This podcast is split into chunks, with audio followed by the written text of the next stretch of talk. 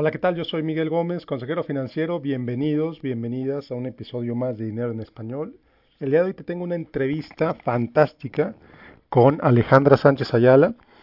Con Alejandra hablamos sobre muchísimos temas, sobre cómo crear tu carrera, sobre cómo obtener trabajo como un profesional, cómo, cómo encontrar trabajo como recién egresado. Y hablamos de ser gerente, de, gente que es, que es mayor que tú, hablamos de autoconfianza, de ego, de economía circular, hablamos de la importancia de despersonalizar el conflicto.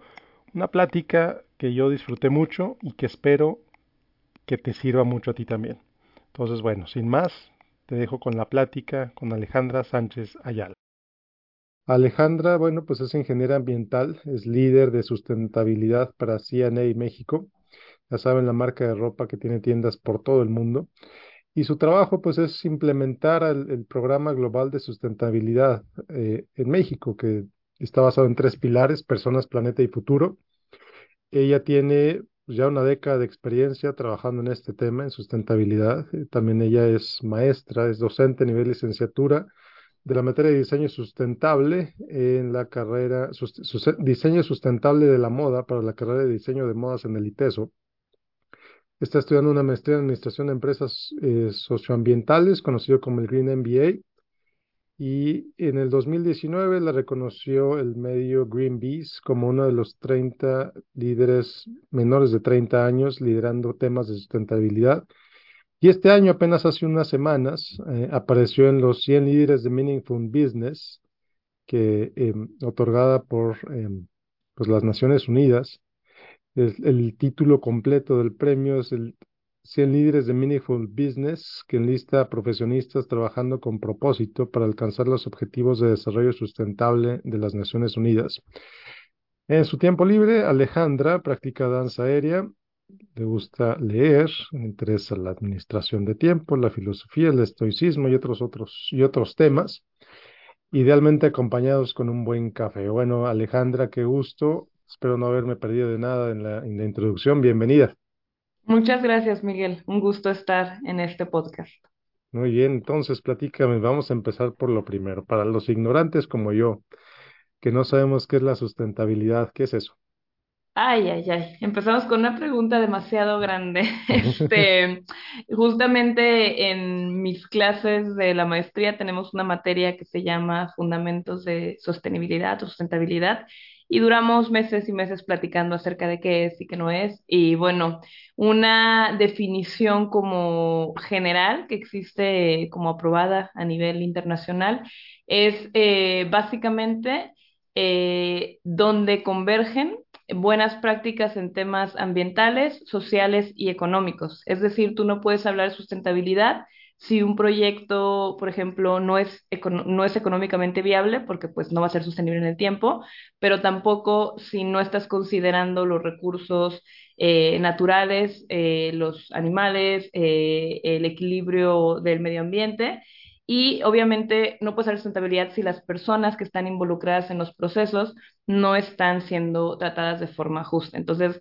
es una definición como muy compacta. Otra que también es muy aceptada es básicamente buscar la forma de que las generaciones futuras puedan vivir al menos de la forma en la que vivimos nosotros con acceso a sus recursos este, naturales pero en realidad, pues hablamos de medio ambiente y ahí entras en millones de, diferentes temas y tecnicismos, ¿no? Hay una cantidad eh, muy grande de posibles impactos, eh, desde consumos de agua, contaminación química, cambio climático, em, eh, afectación para las especies marinas, terrestres, microorganismos, calidad del aire, calidad del agua, acceso al agua. Es, es prácticamente eh, infinito la cantidad de problemas ambientales y también sociales que puedes tener. Por eso, cuando se habla de sostenibilidad, siempre tenemos que tener en cuenta que es un tema demasiado complejo y que involucra varios actores, muchísimos actores, y por eso a veces la complejidad de ejecutar este tipo de estrategias. Ok, muy bien. Entendido el tema, ¿por cómo fue que te interesó esto? Mm, cuando yo iba a elegir qué carrera estudiar, estudié ingeniería ambiental, eso fue en el 2008. Eh, cuando estaba en la prepa, pues yo busqué en internet literalmente eh, las carreras del futuro, ¿no? Y estaba, recuerdo muy bien, en esta página de internet que creo que ya ni siquiera existe, era esmas.com, y tenía el top 10 de las carreras con mayor futuro. Estaba ingeniería petrolera, estaba todo eh, el tema de programación, estaba ingeniería ambiental y bueno, otras más. Yo siempre pensé que quería ser ingeniera, yo tenía como esta idea de de los ingenieros como estas personas increíblemente inteligentes que son lo máximo, que toda la gente que no es ingeniero este, no, no, no vale la pena. Esa era mi idea en aquel entonces, ahorita completamente diferente. Eh, yo quería ser ingeniera y me interesaba pues temas de medio ambiente y me emocionaba mucho la idea de que fuera una de las carreras del futuro. Pero tan del futuro era que cuando estábamos estudiando la carrera, nadie sabíamos en qué íbamos a trabajar. O sea, te preguntaban, ah, ingeniería ambiental, oh, qué padre. ¿Y en qué vas a trabajar? Pues en una empresa, supongo, no, no lo sé, no lo sé. Entonces, este, es algo que, que a mí se me ha hecho siempre muy relevante eh, cuando hablo con personas más jóvenes que están empezando a, a pensar que van a hacer su carrera y demás. Todos los puestos que yo he tenido eh, a nivel corporativo, eh, en, en mi docencia, los puestos que seguramente tendré en el futuro, este, no existían cuando yo estaba estudiando la carrera. O sea, se sabía que había una necesidad de que algo relacionado con sustentabilidad existiera, pero cuando yo estudiaba la carrera no era la norma y han ido pues desarrollándose muchas oportunidades a partir de, de, este, eh, de este desarrollo pues de estos temas, ¿no? Entonces, eh, así ha sido un poco mi, mi, carrera. La verdad es que los puestos que voy eh, tomando usualmente son puestos relativamente nuevos eh, y sobre todo en México, que es un país que no estamos todavía como en un nivel muy avanzado en términos de sostenibilidad y este y pues vamos como siguiendo un poco lo que ocurre en otros países, eh, pero finalmente eh, pues poco a poco se va hablando más del tema y se va conociendo más de lo que de lo que implica. Me encanta todo lo que acabas de decir, son varios varias aristas, ¿no? Varias varias cosas que se que se juntan. Primero tu visión, visión de largo plazo, decir, bueno, ¿a qué me quiero dedicar? Eh, porque pues tú buscas abogado, buscas contador, buscas X, oye, pues ya sabes, ¿no? ¿A qué te vas a dedicar? Y aquí pues no, no era el caso. Y segundo, la visión de las empresas que, que también van para allá, ¿no? De decir, bueno, esto es un tema, esto va a ser un tema, vamos a crear esto, vamos a aprender todos juntos, ¿no? Porque se aprende a nivel personal, pero también se aprende a nivel corporativo cuando se, se, se, pues, introduce un área nueva en, una organización.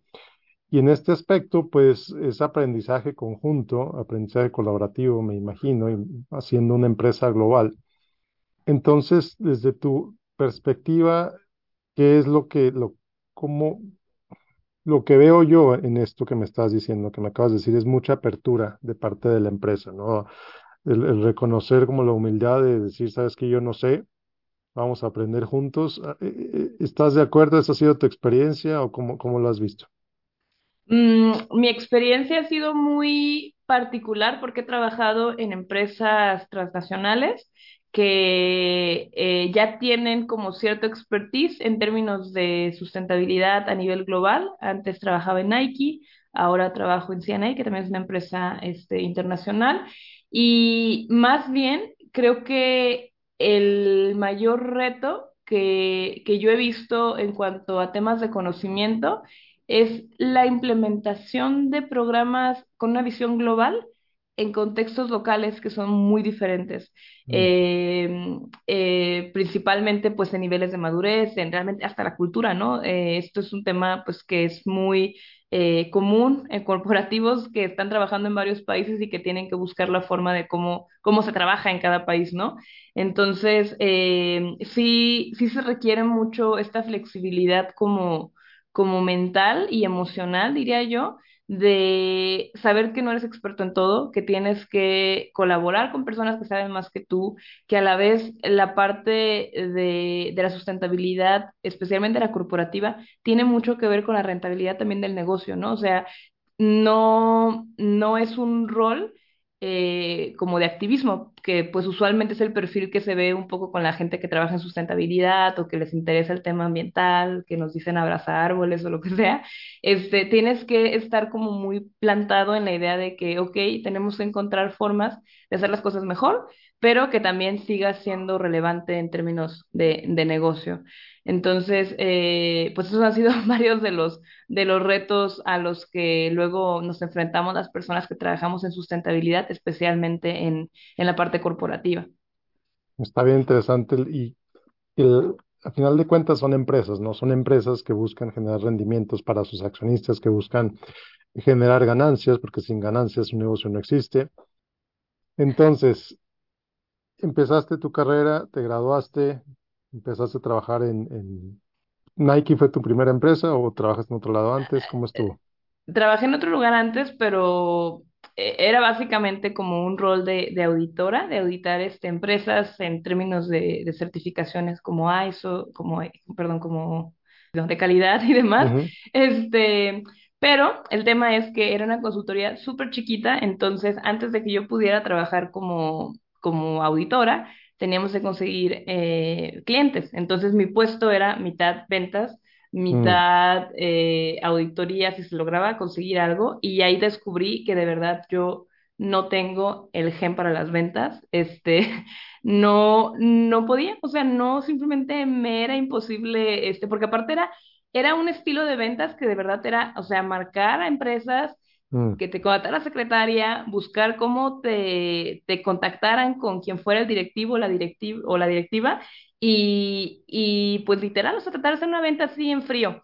Y yo no tengo la personalidad para hacer sí, eso, no sí. estudié para eso, no tengo ese perfil y de verdad esos fueron meses como muy valiosos porque fueron tres meses que estuve ahí porque me di cuenta de que era una habilidad que era muy importante y que de verdad yo no tenía la facilidad y la verdad tampoco el interés de desarrollar. Entonces, eso lo he traído siempre como muy presente porque sé que eventualmente eh, yo tengo muchos proyectos a futuro de cosas que quiero hacer, ¿no? Quiero eh, eh, continuar trabajando corporativo, sí, pero también quiero eh, empezar un poco en temas de consultoría, empezar este, a hablar más de temas de economía circular, que es como una parte de la sustentabilidad que es como ya un poco más eh, pensando en ciclos de vida y demás. Y, y pues siempre estás vendiendo, ¿sabes? Estás vendiendo a tu imagen personal, tu marca, lo que puedes hacer y demás. Y yo tengo muy claro que esa no es una facilidad que yo tenga. Entonces he tenido que estar trabajando mucho en estos temas de, de, de, de la marca personal y preparándome para cuando de verdad tenga que, porque al final, pues también estás vendiendo en tu trabajo, ¿no? Estás vendiendo tus ideas, tus proyectos, eh, pero es una forma diferente de vender. Entonces, bueno, yo estuve esos tres meses, fui muy infeliz porque no, no vendía, entonces no podía auditar, que era lo que a mí me gustaba. Y posteriormente salió la oportunidad en, en, en Nike y ahí, eh, pues fue realmente una revolución para mí darme cuenta. Me gusta mucho ir a las fábricas, me gusta mucho ver cómo se hacen las cosas. Eh, ahí estábamos cubriendo mm, todo América eh, perdón, todo Centroamérica y Norteamérica, entonces era vi- viajar a Honduras, Guatemala, El Salvador, eh, Estados Unidos, dentro de México, eh, y, fue un- una etapa de mi vida muy interesante, aprendí muchísimo, posteriormente salió la oportunidad de, crecer laboralmente, es un puesto de manager. eh, que ahí fue como entré a, a, CNA como, como gerente de, este equipo de auditores eh, que también fue un reto así impresionante porque pues yo era muy joven, eh, nunca había eh, manejado personas, nunca había manejado un grupo de, de, de, profesionistas y llegué a un entorno en el que pues prácticamente todas las personas que me iban a reportar habían aplicado para el puesto. Entonces, no, no, no, la tormenta perfecta, pero me hizo crecer muchísimo, o sea, de verdad, tuve que buscar herramientas para para entender cómo, mm, pues cómo manejar gente, cómo reportar de una forma más estratégica eh, eh, y hasta mucho como de fortaleza mental, ¿no? Cómo aprender a, a separar, o sea, yo sabía que si a lo mejor había un tema de alguna persona con, conmigo como gerente, ni siquiera era tan personal, ni siquiera era contra mí, contra Alejandra Sánchez, era contra la persona que hubiera llegado a ese puesto. Entonces también como desarrollar esa habilidad de des- despersonalizar como el conflicto, eh, me costó muchísimo, fue, al menos el primer año fue muy difícil, pero realmente me empujó a crecer como profesionista de muchísimas formas. Ok, ok, fantástico. Luego, me imagino, llegas a esta empresa. No me habría sorprendido, no me habría sorprendido que muchos de los que eras gerente eran mayores de edad que tú. Todos. ¿Cómo, cómo manejaste eso? Mm, Pues simplemente mm, eh, siendo muy honesta, ¿no? Yo realmente sabía que la razón por la que he llegado a ese puesto es porque tenía el conocimiento y porque tenía la habilidad. La verdad, nunca había sido jefa de nadie, pero yo sabía que tenía el potencial de desarrollar esa habilidad. Entonces, pues tomé estrategias diferentes según la persona. Eh, eh, y pues yo siempre fui muy honesta, ¿no? Como, oye, pues aquí yo vengo a trabajar, vengo a colaborar, vamos a construir cosas y este, y pues, aparte, no, no, no, es, es una historia también chistosa porque yo entré a trabajar, no sé, el, el 8 de octubre, 7 de octubre del 2017 y cumplía años el 29 de octubre. Entonces tenía 26 años, iba a cumplir 27. Y pues obviamente, pues ambiente de oficina, me decoraron mi lugar, no sé qué, la, la, la, la, la, la.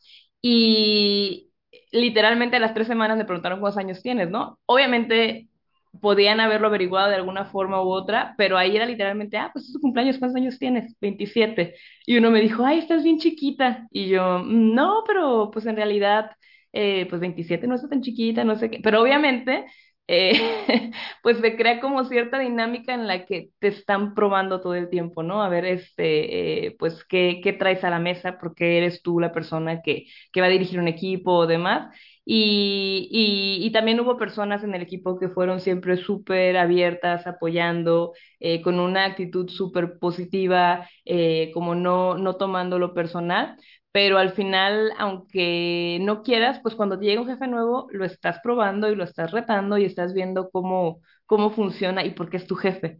Entonces fue mucho, pues un trabajo de probar porque, pues porque había llegado a ese puesto y hablar de forma como muy, muy directa con las personas y, y finalmente, pues al par, en un par de meses como que ya se fue eh, tranquilizando la situación y pues fluyó al final, pero sí requirió así de mucha eh, fortaleza mental, debo decirlo así. Algo que, dijiste muy por encimista, muy por encimita, pero que algo que he repetido muchísimo aquí en el podcast es la importancia de creer en ti, importancia de creer en tus capacidades, en el por qué te eligieron a ti. Y me, me queda claro que pues tú tienes eso, ¿no? Tú tienes esa, esa confianza. ¿En qué momento la autoconfianza te ciega? ¿O en qué momento la autoconfianza te, te avienta para adelante a aceptar cosas? Sí, sí, sí, sí, es un tema. eh, eh, ser capaz de, de también admitir que puedes tomar decisiones erróneas o que puedes estar haciendo las cosas mal o que a lo mejor no te las sabes todas, ¿no? Eh, yo sí he vivido mi carrera un poco forzada, un poco bajo esta idea de este fake it till you make it, ¿no? De verdad ha sido una casi una constante en mi carrera de que he estado en posiciones en las que a lo mejor no conocía todo lo que lo que lo que tenía que hacer, pero yo sabía que tenía que pues llegar segura de que podía aprender, pero también pues con cierta humildad de preguntar y admitir cuando no sabes algo, también pues es este es valioso preguntar, colaborar y demás. Eh, pero sí es bien importante como mantener eh, pues los pies en el piso finalmente, ¿no? Yo por fortuna tengo una red de, de amigos y mi familia, mis papás, mis hermanos, que son muy buenos para, para mantenerte como, como aterrizado, ¿no? O sea, como que eh, si había algún momento en el que yo a lo mejor como que me estaba yendo o, o estaba actuando de una forma que a lo mejor no les parece tan correcta, ellos tenían como la pues la valentía, valentía no sé si es una palabra correcta, como la, la noción de decirme, oye, como que por ahí no va la cosa, o oye, como que pues vamos, vamos, este, eh, platicando de, de esto. Entonces, sí hay una línea muy delgada que hay que cuidar para no cruzar que esta autoconfianza se vuelva como, como una parte de, soberbia o de, ah, yo me las sé todas, o yo soy bien fregón, o yo soy cualquier cosa, ¿no? Entonces sí, es, un, es un, es un tema pues del ego también, ¿no? O sea, cómo, cómo tener el ego pues controlado, porque al final sí te impulsa a hacer cosas, pero también te puede gobernar y, y pues ahí es donde, donde empieza a haber muchos problemas mucho más profundos que, que, tu trabajo, ¿no? Algo ya un poco, un, poco más relacionado con tu valor como persona, cómo te proyectas y quién estás de los demás para sentirte pleno. Ok, ok, muy bien, muy bien. Entonces, con esto, con este entendido, ¿cómo determinas a qué le dices sí y a qué le dices no? Soy muy mala para decir que no. He tenido Mm, que aprender. Eh, todavía no soy muy buena para eso realmente. Este, ¿cómo determino a qué decir que sí? Cuando veo que son oportunidades que me van a poner en una posición en la que puedo conocer personas que están haciendo cosas que me inspiren, que sean interesantes, que complementen, de las que pueda aprender eh, cuando estoy en posiciones en las que yo pueda hablar de lo que estoy haciendo, a mí, yo disfruto mucho colaborar, hablar con gente, escuchar, yo también hablar, eh, y, y decir que no me cuesta muchísimo trabajo, pero lo he tenido que aprender a hacer porque ahora sí de verdad que no, pues ya a veces no tengo tiempo de hacer muchas cosas. Cuando empecé a estudiar la maestría, empecé este año en enero del 2022 y de verdad que eso me ha forzado a organizar mis tiempos de una forma en la que de verdad no, no caben otras cosas. Y a veces ni siquiera es por tiempo, tiempo de que pues hay una hora o dos horas que tengas disponibles, sino es por capacidad mental, como que de verdad ya mm, no voy a poder dar el ancho si me invitan a, a, a otros cursos o demás. eh, que usualmente es lo que ocurre, que se abren oportunidades para aprender nuevas cosas, a mí me interesa mucho eso, eh, pero al final ya sé que hay un límite de mi capacidad mental y que por más que quiera ya no voy a retener las cosas que me estén compartiendo. En la parte un poco más social, eh, me cuesta mucho decir que no, porque si me invitan a algún lugar, tengo este tema, no sé si es como muy latino, de que siento que si, que si les digo que no, ya no me van a invitar, y si quiero ir, entonces como que eh, apli- aplico la de, ah, sí, sí voy, y luego este, intento hacer todo para ir, si no puedo ir, decir, no, no, pero a la próxima invítame, no sé qué. Entonces sí, sí hay un tema ahí con el no, que yo tengo que trabajar mucho porque todavía no lo he desarrollado muy bien. Ok, muy bien, muy bien. Bueno, ya lo me tocaste poquito el tema del, a ver, eres obviamente profesionista, líder de sustentabilidad, eres eh, docente, das una clase en una universidad, eres estudiante de maestría, eres eh, esposa, eres hija, eres prima, eres, tienes montones de roles, montones de etiquetas en tu vida que pues necesitas balancear. ¿Cómo le haces?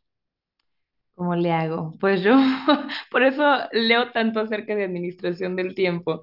Este, em, realmente eh, sí tengo la fortuna de que eh, mi trabajo, eh, al menos mi relación con mi jefa y con mis colaboradores directos, este, somos como muy flexibles en el sentido de que pues al final trabajamos por resultados, ¿no? Entonces, cuando iba a estudiar mi maestría, literalmente pues me acerqué con, con mi jefa y le dije, oye, este es un plan que tengo, quiero hacerlo este, me acerqué principalmente con ella, de hecho fue porque ella es, este, es, direct- es la CEO de, de, de CNA México y ella es financiera, como su, su, su perfil es un, un CEO financiero. Y yo siempre supe que tenía que estudiar un MBA para como mis ambiciones profesionales en corporativos o incluso si yo eventualmente emprendiera algo, yo sabía que la parte como de administración de negocios, finanzas, no era, no es un fuerte que tenga, pero cada que veía los currículos, los, las líneas curriculares de los MBAs tradicionales, mmm, me daba mucha flojera, no se me antojaba, no me gustaba. Y cuando vi este MBA, que es un Green MBA, que básicamente parte del tema de sostenibilidad, pero sí cubre como las aristas de administración de negocios sostenibles, finanzas, eh, innovación, eh, y todo esto como con un marco de sostenibilidad, me encantó, pero dije, "Mm, a lo mejor esto me va a encasillar en que soy una profesionista demasiado enfocada en sustentabilidad y me va a jugar en contra. Entonces le pregunté literalmente como, oye, ¿tú qué opinas de, de, esto? Me dijo, mira, si fueras alguien financiero, yo sí, pues sí me fijo en dónde estudiaron, porque pues finalmente sí tiene un- una relevancia como el tipo de perfil según la universidad, pero pues tú eres un área relativamente nueva, un área que es un poquito más como soft, entonces no, no veo como, como tanto tema de que estudies en una universidad que sea como, pues como hippie, ¿no? Como ambiental. Y ahí se abrió la posibilidad de, pues te apoyamos como con tiempo para que tú te organices y, este, y estudies tu maestría eh, de forma que pues puedas como cumplir con todos lados, ¿no? Entonces, mm, yo me organizo literalmente cada semana, el fin de semana veo que viene la siguiente, porque a veces tengo más tareas, a veces menos, a veces clases. Este, mis clases de la universidad pues son dos veces por semana, son presenciales por fin este semestre que ha sido increíble. Empecé yo siendo docente como en línea y es realmente mm, muy, muy complicado conectar con los estudiantes. Ahora realmente ha sido increíble ir a la universidad, pero pues yo tengo todo en mi calendario, así espacios para trabajar incluso están agendados. Tengo mis juntas y también espacios para trabajar en esto, para trabajar en otra cosa eh, y soy muy flexible conmigo misma. Me doy oportunidad como de, este, a mí no me funcionan como las rutinas muy cuadradas, como de, ah, cada día este, va a ser así, a esta hora, exactamente a esta hora como, a esta hora hago esto y demás. Entonces me permito ser muy flexible, todo lo tengo en mi calendario. Uso mucho esta técnica que se llama Bullet Journal, que es como pues un, pues un, pues sí, un journal en el que tú te organizas tus tiempos. Entonces tengo todo en papel mis actividades que tengo que hacer y mi calendario en, en línea. Y, y, siempre busco espacios para también este, hacer ejercicio porque he notado que las semanas que no hago ejercicio porque no tengo tiempo, mentalmente funciono, mm, estoy menos como lúcida, como que no funciona tan bien mi mente cuando, cuando no me doy el espacio para, para hacer ejercicio.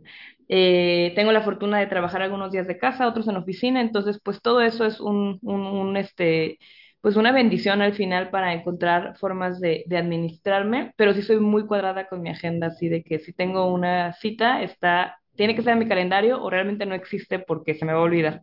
Entonces es un poco eso, ¿no? Una mezcla de calendarios, listas de cosas por hacer eh, eh, y, y pues estar midiendo también los tiempos que me toma hacer las cosas. Ok. Muy bien, muy bien, muy bien. A ver, vamos a entrar un poquito a lo que, a lo que haces en tu día a día. ¿Tienes capacidad, tienes posibilidad de hablar de algún proyecto que digas, esto salió súper bien, avanzamos, hizo una diferencia en la empresa o, o temas de confidencialidad, prefieres no hablar de eso? No, sí puedo, puedo hablar, digo, muchas de las cosas que hacemos son públicas, Ujú, eh, reportamos constantemente acerca de qué es lo que hacemos, eh, y hay muchos proyectos que sí, sí han estado muy, muy padres, sobre todo los que son, em, que han salido de alguna iniciativa local, esos usualmente vemos que son los que, los que funcionan muy bien. Tenemos un programa de reciclaje de, prendas. eh, cuando hablamos como de la industria de la moda, eh, en el ciclo de vida de, de una prenda, los mayores impactos, en general casi de cualquier producto, pero específicamente las prendas, los mayores impactos ambientales usualmente están en la parte de los materiales, eh, en la parte de este, obtener estos materiales y transformarlos.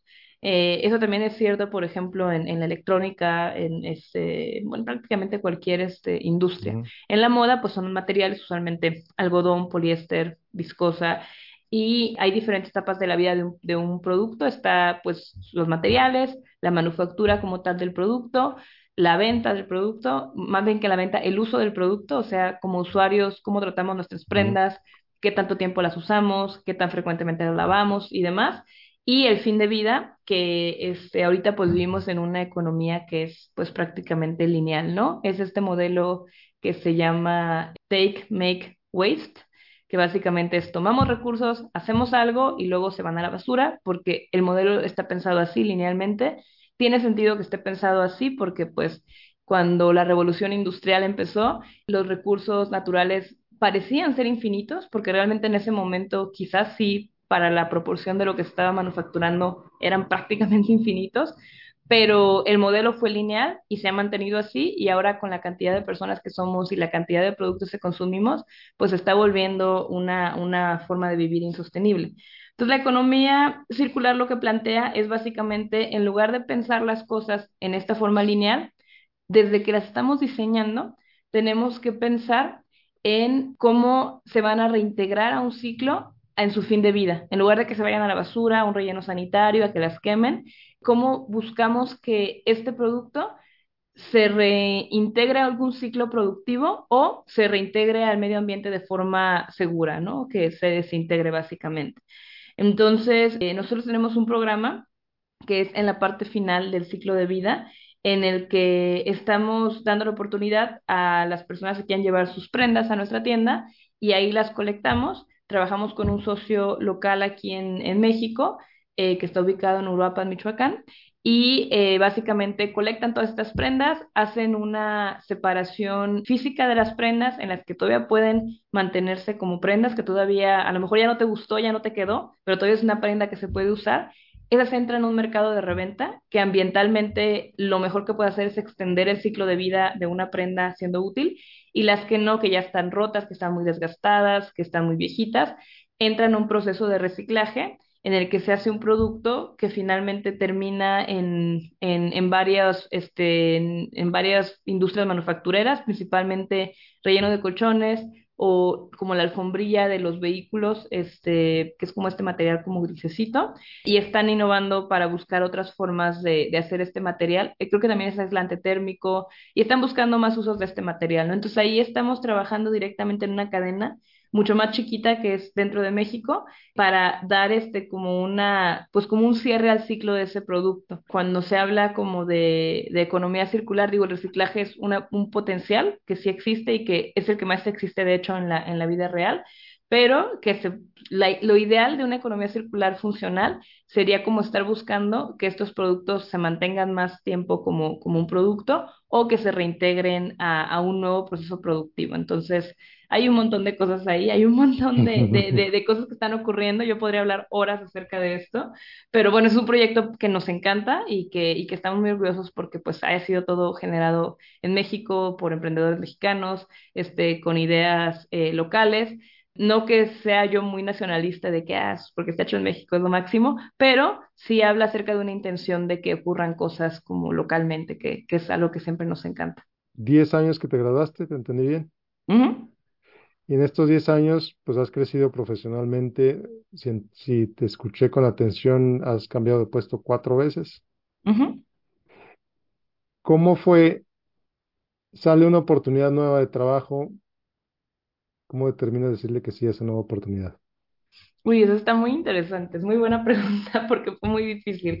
Eh, yo trabajaba en, en, en, Nike, que es una compañía que usualmente creo que es conocida como una marca que es muy, muy interesante, muy padre trabajar ahí porque pues son apasionados del deporte y todo el branding y demás. Pero yo ya había escuchado literalmente de mi jefe que no había como un potencial de crecimiento para mí ahí en el corto plazo. Y yo ya estaba eh, como en una posición en la que ya mm, llevaba varios años en el mismo puesto y, y, ya quería algo nuevo, algo diferente. Entonces, literalmente busqué opciones dentro de, de la compañía, pero no había algo como, como que se adaptara a, a mi perfil. Y yo desde casi que me gradué, eh, uso mucho LinkedIn. Y pues ahí tengo mi perfil y siempre estoy viendo qué está ocurriendo y ofertas y demás. Y ahí me buscaron este, precisamente de, de, de CNA y me presentaron, de hecho me buscaron antes, en un momento en el que yo todavía no estaba lista para, para hacer el cambio para otro puesto.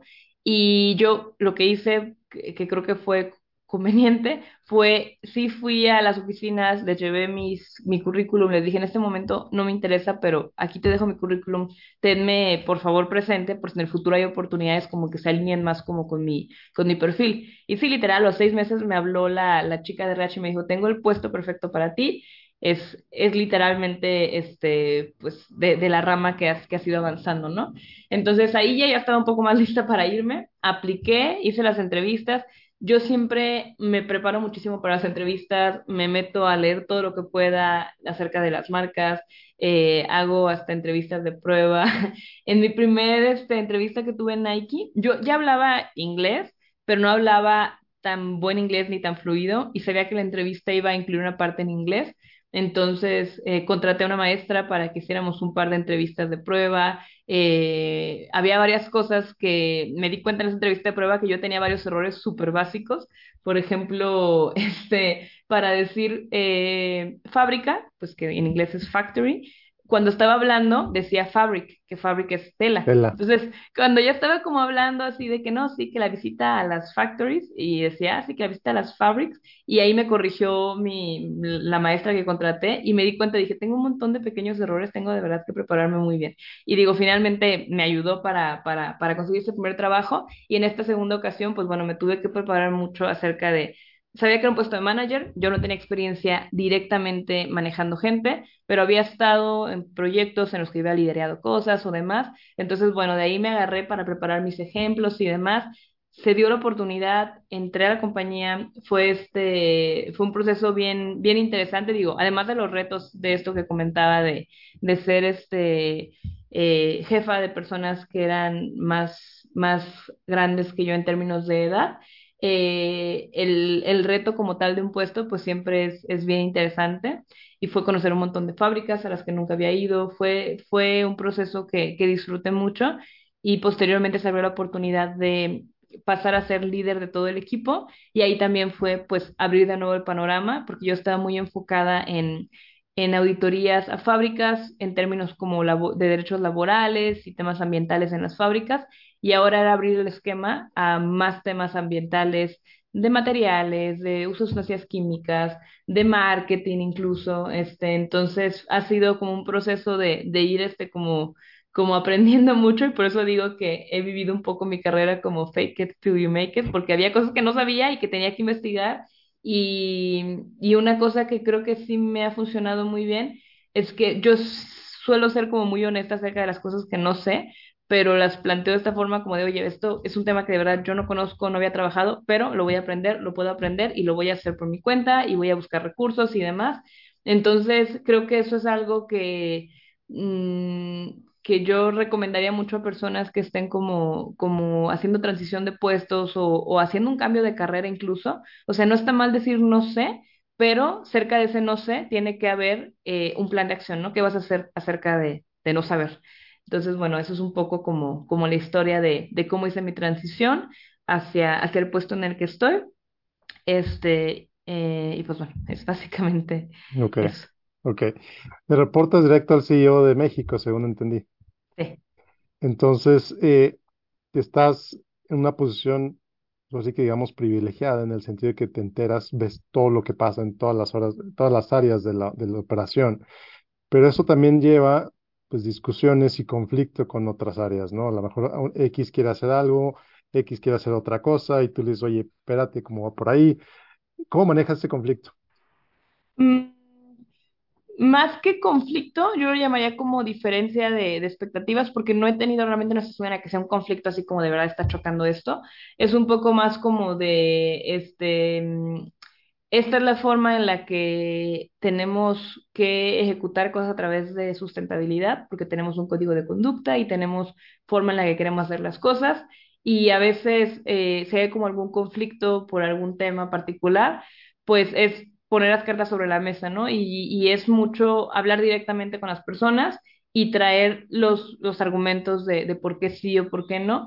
Y también creo que requiere mucha flexibilidad de los dos lados para encontrar un punto medio, ¿no? Como partir de esta idea de, ok, ¿cómo sí hacemos que esto pase?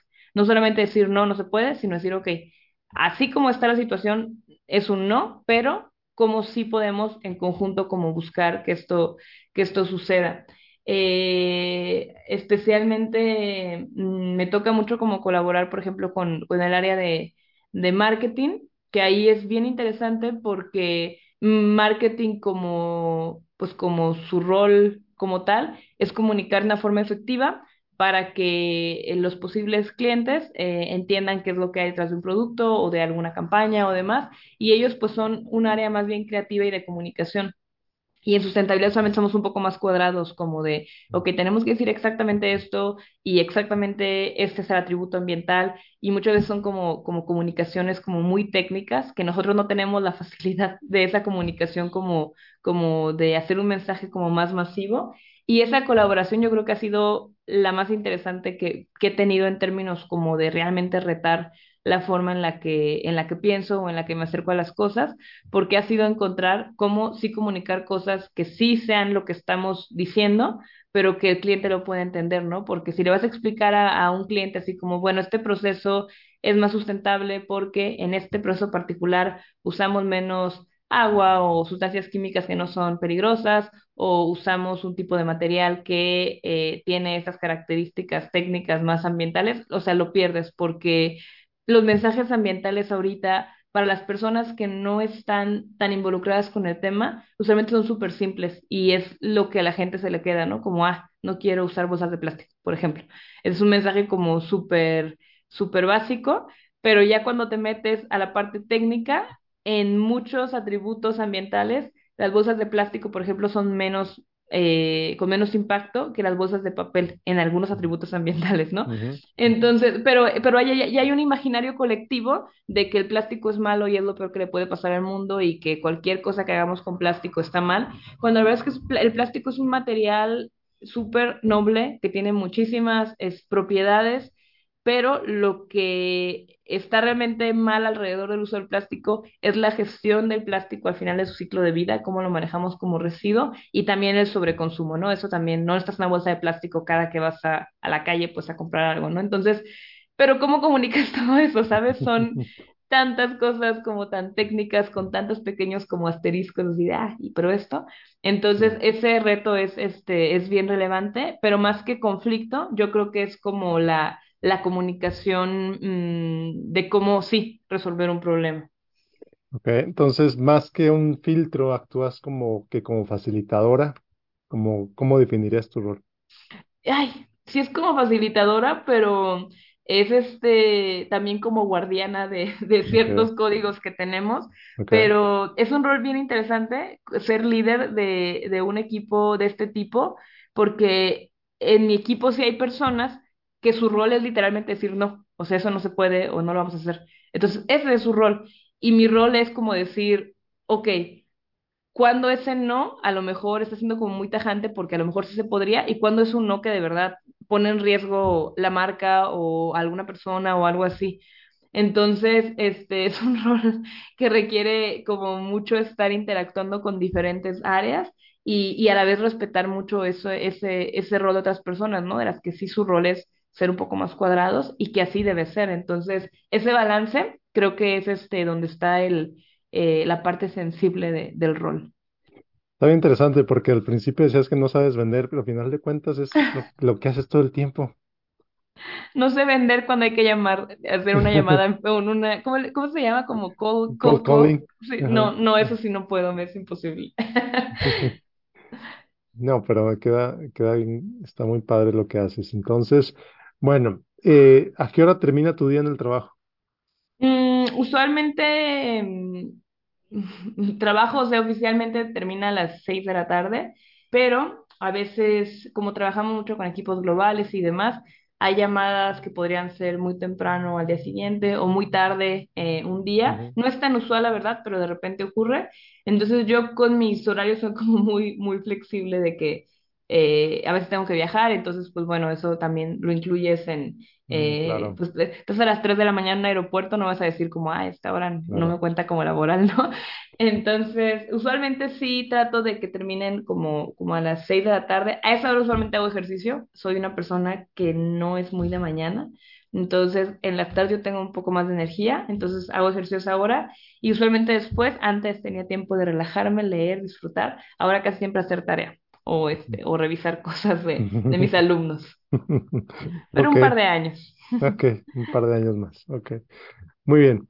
El tema humano, al principio decíamos, es el tema del dinero, de sustentabilidad, es el tema humano y es el tema del, del Medio planeta, ambiente. del medio ambiente. Entonces, que, y también tocaste un poquito al principio, ¿no? El tema de los activistas que se enfocan puramente en el ambiente. Pues no es así, al final de cuentas es un negocio. Pero a ver, vamos a regresar un poquito. Vamos a pensar en un estudiante, un chavo, una chava, está estudiando, ya explicaste bien claro cuál fue tu proceso para entrar eh, a tu trabajo, te preparaste pues como una profesional que eres para obtener el trabajo que tú quieres, no es mandar 100 currículums y le cambias el título a 100 currículums y te cruzas los dedos, no, tienes que ser muy estratégico para hacer eso. Eh, ¿qué le dirías a un chavo o una chava que está, a lo mejor se va a graduar en diciembre? Tienen que empezar ya desde ahorita, ¿cómo, cómo le hacen? ¿Qué, qué consejos le dirías a ellos? Sí, sí, creo que tienen que empezar ya desde ahorita. Este, no todas las personas cuando están estudiando tienen experiencia profesional, algunos sí trabajan durante la carrera, otros no, por diferentes razones, pero yo sí recomendaría que ya, si están a punto de graduarse, incluso les falta un año para graduarse, ya empiecen a trabajar mucho en su currículum como de una forma profesional. Si hay proyectos escolares que han tenido que consideren relevantes como experiencia laboral, ponerlos si han tenido trabajo, ponerlos. Eh, yo sí recomiendo muchísimo la herramienta de LinkedIn. A mí mucha gente me ha dicho así como, ay, no sirve para nada, yo nunca he encontrado trabajo ahí. Yo he encontrado, este, bueno, he encontrado ese trabajo que tengo ahorita, he encontrado otras oportunidades eh, y he encontrado talento. O sea, yo siempre comparto ahí las vacantes que tengo y usualmente pues, pues llega gente de, de, de valor ahí. Entonces, eso, empezar a hacer como mucho su marca este, personal, profesional eh, hablar con mucha gente. Usualmente cuando eres estudiante o recién egresado, mm, y te va, y, van a contar un puesto de, de, entrada, como, pues, como un puesto para alguien recién egresado, nadie está esperando que llegues a, a resolver los problemas o que ya traigas tus habilidades eh, eh, laborales súper pulidas, porque pues apenas estás empezando. Lo que se espera, creo, de un profesionista joven es la proactividad, la habilidad de aprender, eh, una actitud positiva y de verdad de estar buscando eh, cómo, cómo apoyar, cómo extraer también valor para ellos mismos y demás. Y básicamente ser alguien pues movido. Este, esto, no todas las personas son así, naturalmente hay personas que son más así, este, proactivas naturalmente, otras menos, pero sí creo que en términos generales son aptitudes que se buscan mucho en alguien recién egresado y el tema del inglés. Híjole, yo de verdad hay tantas personas que tienen perfiles tan buenos pero no hablan inglés y no podemos avanzar en procesos este, mm, de ya sea de ascenso de puesto o, o incluso contratación. Entonces, eso es clave. O sea, el inglés ahorita ya ni siquiera es un valor agregado, es así lo mínimo que se espera. Entonces, eso, trabajar mucho en, en, en, en, su inglés, en su currículum, em, en hacer conexiones inter- en Internet, sí, buscar personas que estén trabajando en lo que te interesa y te sorprendería, la mayoría de las personas nos gusta mucho hablar de nosotros mismos, entonces si te acercas para pedir consejo, probablemente cualquier persona a la que te acerques de una forma profesional y cordial va a acceder a, a hacer algún tipo de mentoría, ya sea responderte un mensaje o de verdad tener una llamada contigo. Sí, me encanta esto que acabas de decir. Al final de cuentas es ser intencional, ser intencional con tu carrera, ser profesional con tu búsqueda de trabajo. Y bueno, ok, fantástico. ¿Qué le dirías a alguien que lleva cuatro o cinco años, más años en su trabajo, en su puesto, que quiere subir, que quiere, que aspira al siguiente nivel y no sabe por dónde, a lo mejor no sabe si quedarse donde está, no sabe si cambiarse? ¿Cuál sería tu consejo?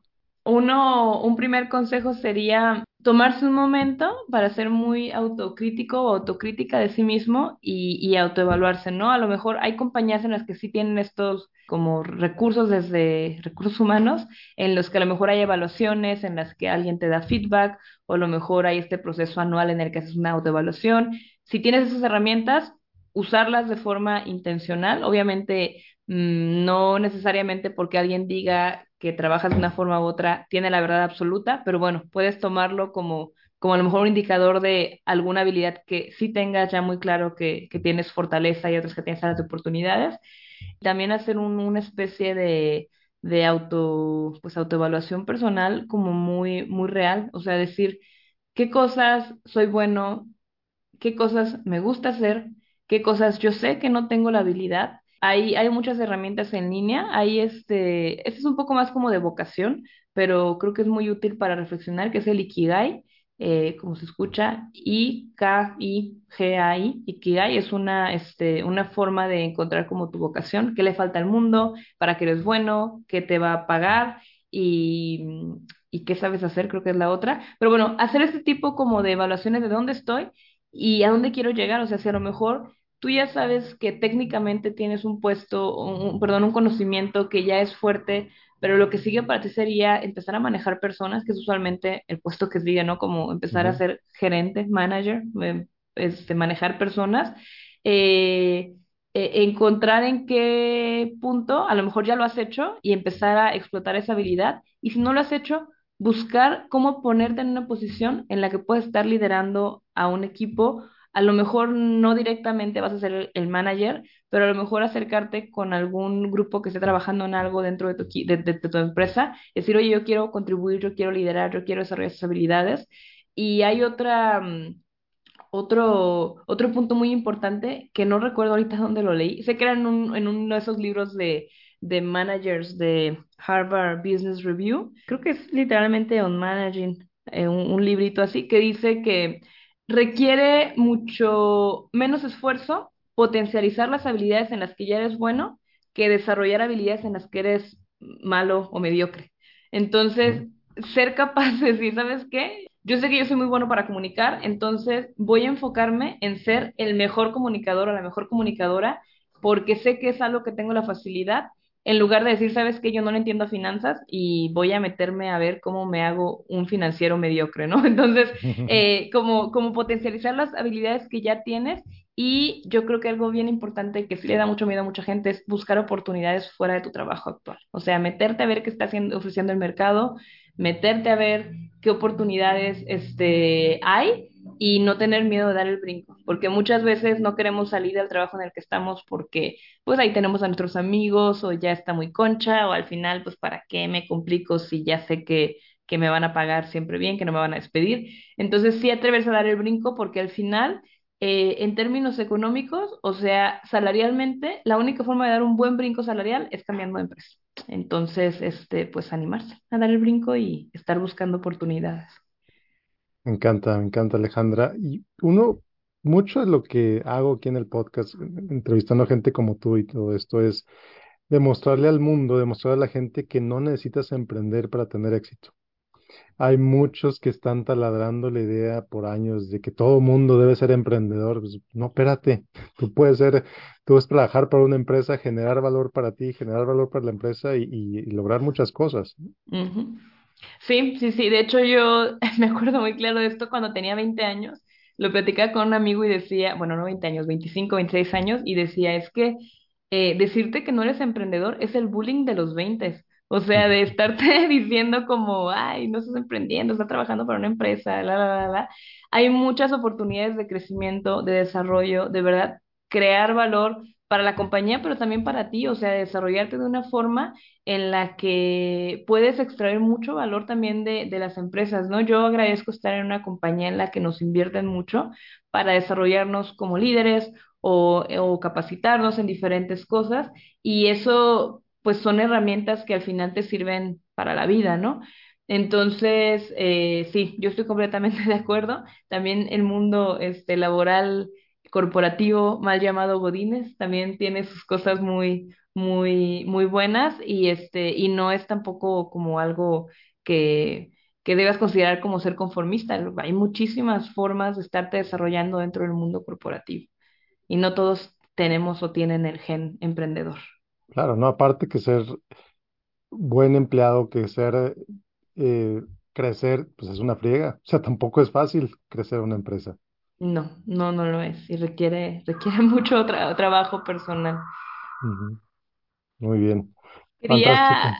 hacer un comentario nada más hace ratito que hablamos un poco del activismo, eh, como una acotación, porque yo comentaba como del activismo dentro de una empresa, como que usualmente no es algo que, que naturalmente vaya tan bien, pero creo que los activistas en general tienen un rol bien importante a nivel sociedad y a nivel como, pues como fomentar que ocurran, que ocurran cambios. Entonces, yo sí diría si hay alguna persona que tiene como más el gen activista y como que se siente un poco más este, eh, inclinada a esa parte, que a lo mejor pues tu, tu rol no lo vas a poder llenar en una empresa porque usualmente no son tan compatibles, pero bueno, existen formas de desarrollar también como, eh, pues como una carrera dentro de, de, de organizaciones también de la sociedad civil, organizaciones independientes, en las que también puedes encontrar mucho tu propósito, ¿no? Entonces, algo quería acotar, porque se puede escuchar como que hay alguien de un corporativo, es como, ay, los activistas son malos, no sé qué, no, no, no, al contrario, tienen muchísimas